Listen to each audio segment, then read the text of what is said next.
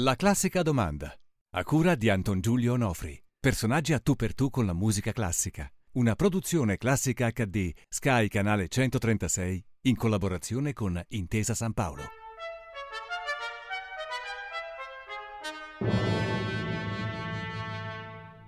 La classica domanda seconda stagione con Giuliano Ferrara. Buongiorno Ferrara. Buongiorno. Perché siamo qui da lei? Perché io la vedo sempre ai concerti di Santa Cecilia o al Teatro dell'Opera. Sì.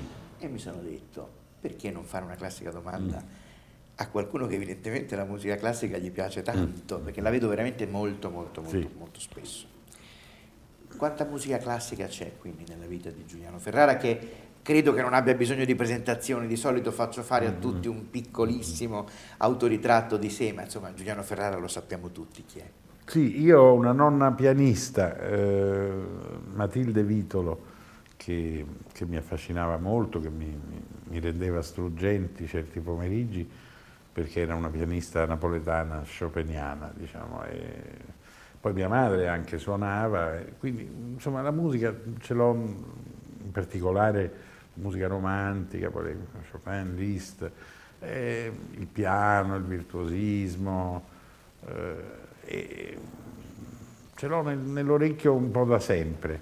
Poi, come tutti quelli della mia generazione, la, la musica è stata fondamentale come, come introduzione alle lingue, alle culture, insomma, no? perché era un modo per... E poi eh, a un certo punto cominciai ad amare disperatamente l'opera con i miei vinile eh, e imparai la, la trilogia popolare di Verdi quasi a memoria. E siccome mi piaceva anche cantare, poi con l'età uno perde un po' l'intonazione, eh, la cantavo molto, la cantavo in macchina. La Cantava cantavo- tutte le parti o solo... Tutte le parti, assolutamente. Anche in un recente video che ho fatto per ridere, ho fatto tutto il quartetto del, del, del Rigoletto, Sì, come in Amici miei. Sì, sì, come in amici miei. Eh, È la figlia dell'amore. Sì, mi piace- eh, esattamente, mi piaceva moltissimo fare tutte le parti, che era, che era una cosa anche evidentemente di... di Anche psi- l'orchestra che di accompagna. psicologia, Plim, sì. Blim, blim, blim, certo. blim, pa, pa, sì, Certamente. Insomma, eh, quindi ho avuto sempre molta dimestichezza e molto amore per la musica. Poi eh, le vicende della professione, della politica, del modo in cui vivi, eccetera, eccetera, mi hanno consentito fino a un certo punto per tanti anni di... E poi adesso, mh, sei, sette anni prima, di, insomma, a metà della strada del mio giornale, che, che dura da vent'anni, ho cominciato a, a decidere che si poteva anche andare al concerto. E lì mi, mi è piaciuto, Santa Cecilia è una buona istituzione, l'opera con alti e bassi di Roma è, è E anche adesso sta- anzi l'opera si è sì, data un sì, bel sì, rispolvero. è carina, rispolvero, sì, sì. E, e poi ho cominciato anche a viaggiare, sono stato come, Eh, come immagino, tutti a Salisburgo, Roma, eh. sì. Ho una casa che non è lontano dal Lincoln, eh, dal Lincoln Center a New York, quindi ho visto molta opera e molta musica con la New York Philharmonic e con, eh, con il Metropolitan. Metropolitan. certo. Berlino era stata una mia fissazione perché avevo a un certo punto imparato il tedesco per studiare un filosofo che, che aveva scritto una parte della propria opera in tedesco. E, mh, Leo Strauss, il- la maggioranza poi l'aveva scritta in inglese perché era emigrato in America. Mm, Insomma, quindi anche, anche Berlino, i grandi miti, Berliner. Mai stato a Vienna però, che è strano per, per Non ha mai messo piede nel Musikverein? Cioè, sono stato a Vienna da ragazzino, immagino, ma certo. sono andato sulla ruota del Prater, Ah, ma ecco. mai stato al Musikverein. Sempre, sempre sentito il concerto di Capodanno. E chi può mancarlo? Eh, certo. ecco. Ehm, Ma sono deve rimediare, deve rimediare, rimediare, rimedierò. Perché quell'acustica è indimenticabile. Sì, immagino, indimenticabile. sì, immagino. Io non ci ho mai ascoltato la filarmonica di Vienna Mhm, dentro, ho ascoltato proprio Santa Cecilia con Toni Pappano. Ah, E- ma comunque insomma, quindi una grande orchestra con un'acustica. Io l'acustica non, non riesco bene a capirla, cioè c'è ma non la Perché non è mai stato nel Musikverein. No, ma per dire la Royal Albert Hall dovrebbe essere la negazione dell'acustica. Esatto, beh, lo è un po'. Eh, però invece, invece? Con, con- quando è piena di gente, quando il- il- sotto l'arena è piena di gente in piedi che mangia anche dei sandwich Durante i proms, Eh, sì, certo. e che ha e che ha delle strane magliette, che grida e che insomma, quando si crea un'atmosfera da corrida, il problema dell'acustica svanisce. Io ci ho ascoltato tutta la tetralogia di Wagner fatta da Barenboim, era meravigliosa. Mai, mai avuto un'esperienza acustica così intensa. E a Bayreuth è stato? No, mai. Eh, e non ci andrò mai perché io adoro, eh, non amo le cose burocraticamente complicate. Allora se cominciano a dire che devi scrivere un, un anno prima, due anni prima, devi... No, bisogna scrivere e poi dopo dieci anni e poi dopo cinque anni, dieci anni danno la risposta, eccetera. Dei chirografi. Quando cominciano a morire i vecchi. Sì, dei chirografi come il Papa, eccetera. E poi non mi piace tutto l'esoterismo che sta intorno alla musica. A me la musica piace così, insomma... Eh, la, casereccia. L'ascolto sensuale più Ascolto che sensuale, sì, pensieroso. Ecco. E, e, e, facciamo un po' di nomi allora, quali sono i suoi compositori preferiti? Qualcuno l'ha già un po' detto, ma insomma... Sì, ma questo mi imbarazzerebbe perché perché no, nel senso che non, veramente non saprei da dove cominciare. Beh, Berlioz lo trovo straordinario. Ma questa è una e, risposta posso, che vince eh, un premio. Sì, io posso, posso, morire per Berlioz. Insomma. Anche io, anche io. Beh, è abbastanza eh, bistrattato. Vediamo cosa, cosa c'è. Eh, sarà anche bistrattato. Spieghiamo Adesso perché Berlioz è un grande. Le, anche le sue memorie ho comprato. Bellissimo libro, vedrà. È bello? Bellissimo eh, libro. Uno dei più bei libri eh, sulla musica scritto da un, da un musicista. Sì. Ma e non, non solo. Non so, eh, perché? È, è semplicemente Cos'ha? meraviglioso perché, perché la densità romantica al suo massimo, eh, senza le complicazioni sentimentali del romanticismo, come un elemento un po' sinistro, eh, talvolta nella Sinfonia Fantastica, oppure, oppure anche leggero, come quando mm, c'è la sinfonia e la vocalità messe insieme, come eh, insomma, io lo trovo proprio straordinario. Beh, poi nell'opera, insomma, i troiani... Capolavoro assoluto. È eh, stato alla Scala a vedere sì, l'altro sì, anno? Sì, sì, sì, mi piacque moltissimo, l'avevo visto anche in una bella edizione al Metropolitan. Certo. Mi ha dato la migliore di Done, diciamo, la migliore Andromaca, insomma, mi ha dato eh, nel, nel, melodramma eh, cosiddetto, mi ha dato il, il meglio che potessi chiedere, cioè il mito. E il mito letto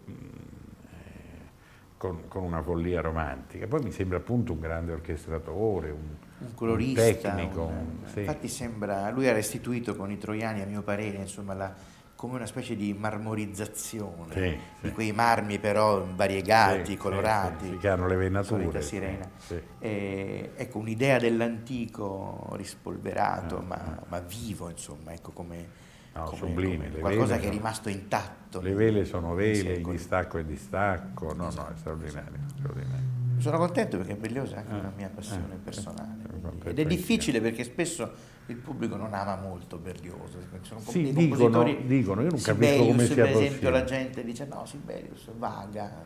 Anche gli... Sibelius è bravo, però fa molto um, Channel 3 cioè Sibelius è un, po', è un po', te lo impongono, te lo fanno, te lo fanno ascoltare, ti dicono guarda come è bravo, sì. Vabbè, non cioè. No, non, non, mi dispiace, non mi dispiace, ma insomma non, eh, non, è sorgivo, non è una cosa che si impone da sé, ecco, mi sembra un po' culturalizzato. È più misterioso, no? è una musica forse, forse che non ruba la scena. Ecco, ecco non ruba la scena. Sì. Invece io sono un estroverso, a me ah. piace la musica che che, che, appunto che si impone, che, che, apre la porta. Mahler, entra, vediamo con Mahler, eh, il suo Mahler, rapporto con Mahler. Mahler. Mahler è anche lui uno di, dello stesso tipo, insomma, è uno che mi pare Verdi dicesse che gli sembrava di sentire la banda quando sentiva il No, non Verdi, non credo Verdi, perché Verdi no, non, non, è mai stato così. No, chiedo scusa, Toscanini. Ah, ecco, forse Toscanini. Toscanini, diciamo, sì, che le bande, è una musica bandistica.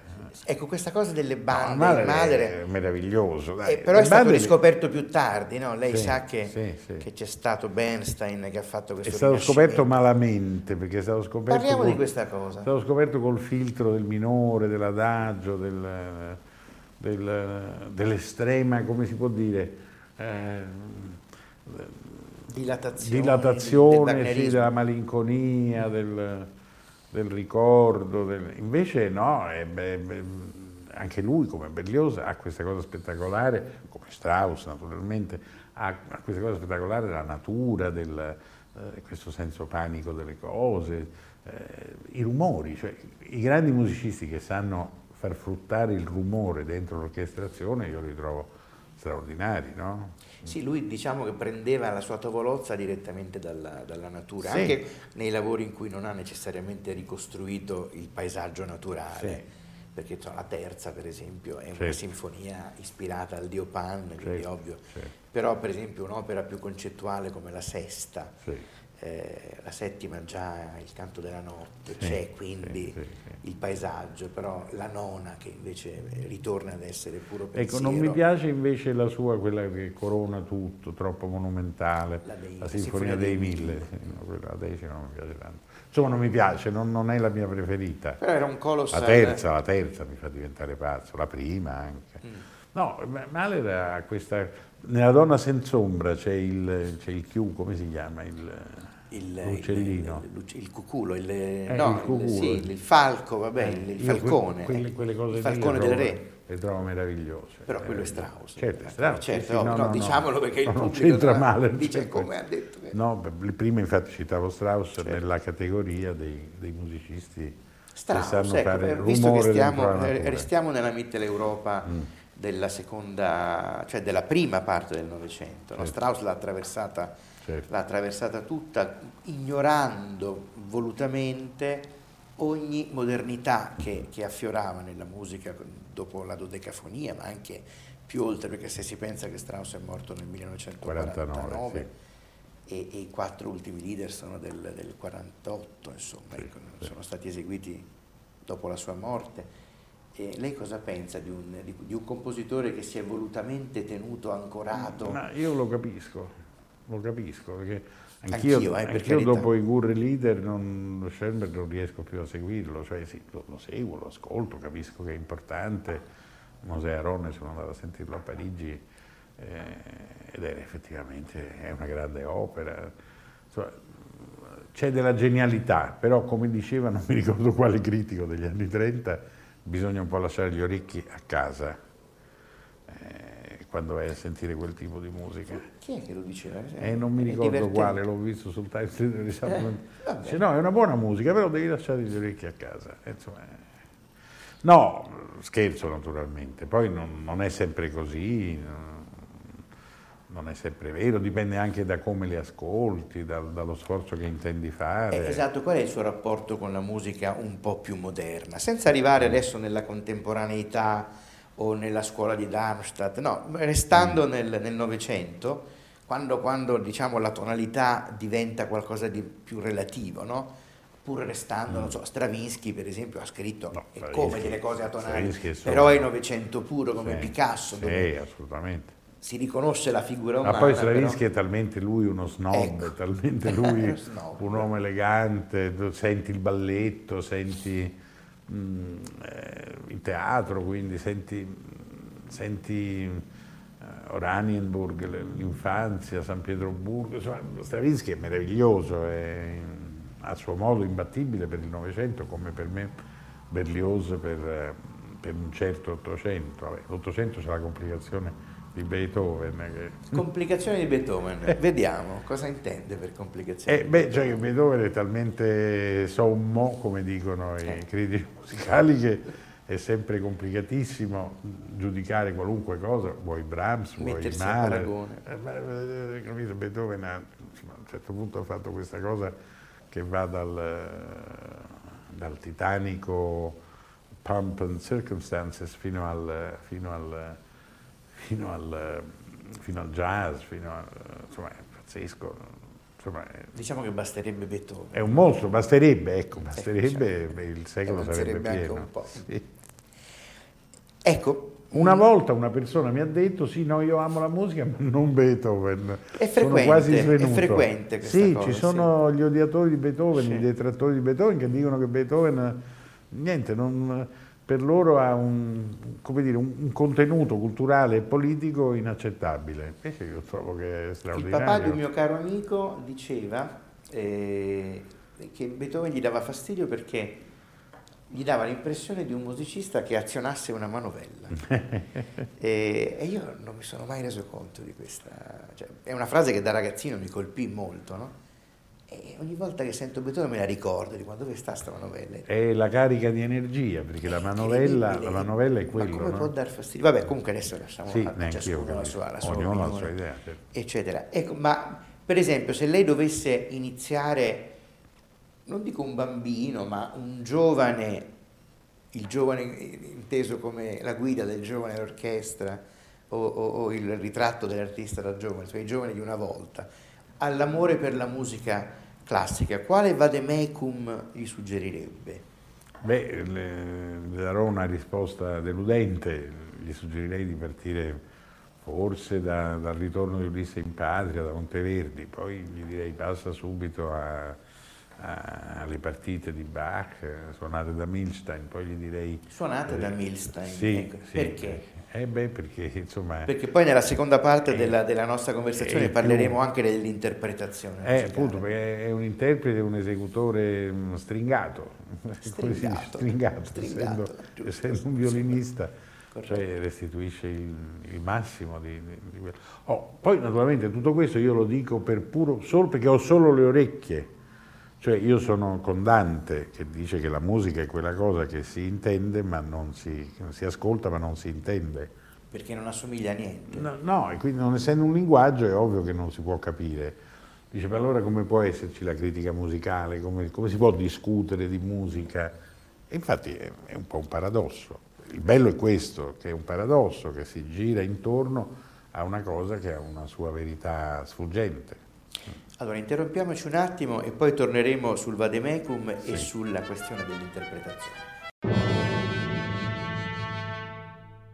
Seconda parte della nostra conversazione con Giuliano Ferrara. Ci eravamo eh, interrotti su un eventuale vademecum eh, Sì. da suggerire a chi da ragazzo volesse accostarsi alla musica. Il percorso che lei suggeriva mi sembrava bello tosto, insomma, cominciare con Monteverdi. Mm. E a che punto quindi arriverebbe o Mozart? Beh, poi c'è l'opera, l'opera buffa di Mozart, che è meravigliosa. Quindi Mozart consiglierebbe prima l'opera. Sì, sì, direi mh, però insomma l'opera giocosa, non l'opera buffa, l'opera giocosa, di Mo- le nozze di Figaro che sono... Beh, anche il Don Giovanni è un dramma giocoso. Sì, anche il Don Giovanni è un dramma giocoso, meraviglioso. Sì, mi ha, mi ha sempre spiegato, il mio amico e, e l'unica persona diciamo, vers- verso la quale io provi una stima di tipo assoluto, Mario Bortolotto, il critico, che, che il Don Giovanni ha- è un'opera meravigliosa, però poi alla fine si, si- si diventa un po' involuta la storia, il plot.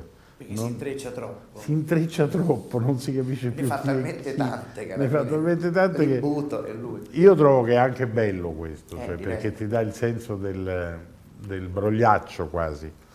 E vabbè, poi la musica è talmente sublime che... E, invece ecco, veniamo all'interpretazione musicale. Lei prima ha nominato Bach suonato da Milstein.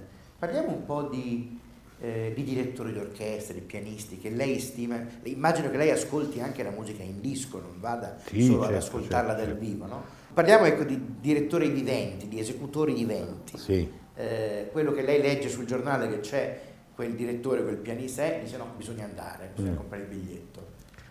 Ma a me piace molto Haitink, adesso poi lo sfottono, dicono che dorme sul podio perché è molto anziano, ma ho visto, sa, ormai la musica è in preda al, al chat. Allo spettegulesse. allo spettegulesse dei, dei- dei- dei nuovi mass media, insomma, di- della rete.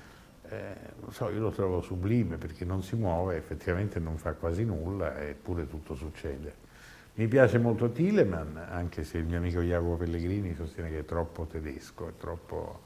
ma a me piace, mi sembra molto ben organizzato. E poi eh, a un certo punto mi ero anche messo in testa, sa, questi pregiudizi, che le orchestre non guardano il direttore e che in fondo poi alla fine l'importante è la, la- la qualità del, del reciproco ascolto degli orchestrali tra loro, che l'orchestra sinfonica è un organismo non, non dirigibile. Poi quando è morto Abbado, i Berliner hanno dato un concerto senza direttore, con una rosa al posto del podio, era una cosa di una noia bestiale. Ovviamente l'ho ascoltato con reverenza perché era un concerto per la morte di un grande della direzione di orchestra, però si vedeva proprio che anche loro che sono perfetti si limitano a compitare una, una partitura, non riescono a dargli le vibrazioni dell'anima, del, appunto dell'interpretazione. Non c'è un'unica linea, no? non, è, non è, solo interpretativa, ma proprio un'unica linea, sì. andare tutti in una direzione. Sì. Cioè, non è detto che seguire una partitura eh, non è come un treno che automaticamente certo, va avanti, certo, diciamo. certo. c'è un'anima là dentro che va tenuta da, da, da uno. Insomma. Sì, è un filo proprio che, che esatto, riguarda tre attacchi, qualche accelerazione, qualche rallentamento, insomma non so, è una cosa... E, qua, e, parliamo dei pianisti, visto che sua nonna era pianista. Sì. E parliamo dei pianisti, ci sono dei pianisti che le piacciono in particolar modo, anche del passato. Eh? Sì. Beh, Gould come interprete di Bach eh, è insuperato secondo me.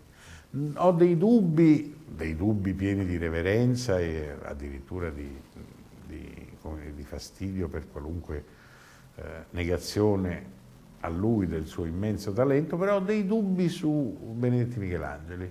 Dei dubbi? Sì, cioè lo, eh, ovviamente, ripeto, è straordinario, però a me quando l'esecuzione, l'interpretazione è così eh, rigorosamente apollinea, eh, così viene invece una gran voglia di, del pianista russo, della mano alzata sul pianoforte, dell'elemento percussivo del pianoforte più, più in vista del, del, tocco, cioè quella perfezione di Benedetti Michelangeli ha un suo straordinario charme naturalmente, però insomma non, è la mia, non è quella che preferisco Radulupu, ecco, preferisco certo, certo. Sokolov, preferisco Sokolov, anche certo. Trifonov che è molto giovane. Mm che abbiamo ascoltato sì, sì. due settimane fa. Molto bello, fa, sì. sì.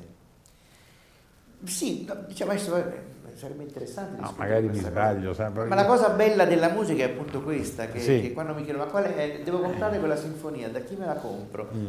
Sì, poi lo sanno che io gli consiglio sempre di prendere Caragan, perché dà sempre sul sicuro. Però ecco, come prima esecuzione, mm. poi lei prima citava Berlioz, mm e la Sinfonia Fantastica io credo di averne una quarantina. Sì, se ne possono avere un numero, anch'io ne ho E sono tutte una diversa dall'altra, come vedere sì. 40 film diversi, sì, sì, eh, cioè con la stessa storia ma diretti da un regista diverso. Ecco, forse questa potrebbe essere una cosa che per far capire a chi non bazzica la musica cosa fa il direttore certo, d'orchestra. Certo. Ecco. E, ehm, beh, ok, quindi eh, lo, torniamo invece all'opera, no?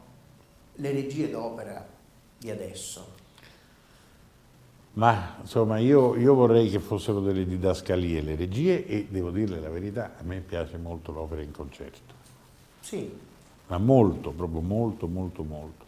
Mm, non sono un estremista come era il compianto e giustamente molto riverito Pierre Boulez che voleva la chiusura di tutti i teatri d'opera, ma, ma insomma eh, si, si parla di crisi del romanzo, eh, insomma, la lingua, parlo di lingua effettivamente librettistica, eh, la drammaturgia e, e, e, lo spirito del, del melodramma eh, e anche del dramma giocoso, anche, insomma è molto raro che sopravvivano al, ai colpi del tempo. Anche perfino un'opera che io trovo straordinaria che è appunto La donna senza ombra, c'è un elemento... Eh, ecco, il, il, flauto magico, il flauto magico tu lo prendi, lo, lo, mandi in scena ed è perfetto, poi ne fai una versione per i bambini, una per il Natale, è perfetto, è come una scatoletta di Campbell, mm. è un'opera pop eh, assoluta, però tutto il resto, quasi tutto il resto, salvo le nozze che sono un grande repertorio, eh, forse il Don Giovanni, forse Mozart in generale, ma tutto il resto è, non si tiene, è molto semplice, non si tiene. Non, non, non riesco se... a capire cosa intendi. Cioè, eh, beh, quando nei, nei, nei, Puritani dice è arrivato Cronvello, a me viene da ridere.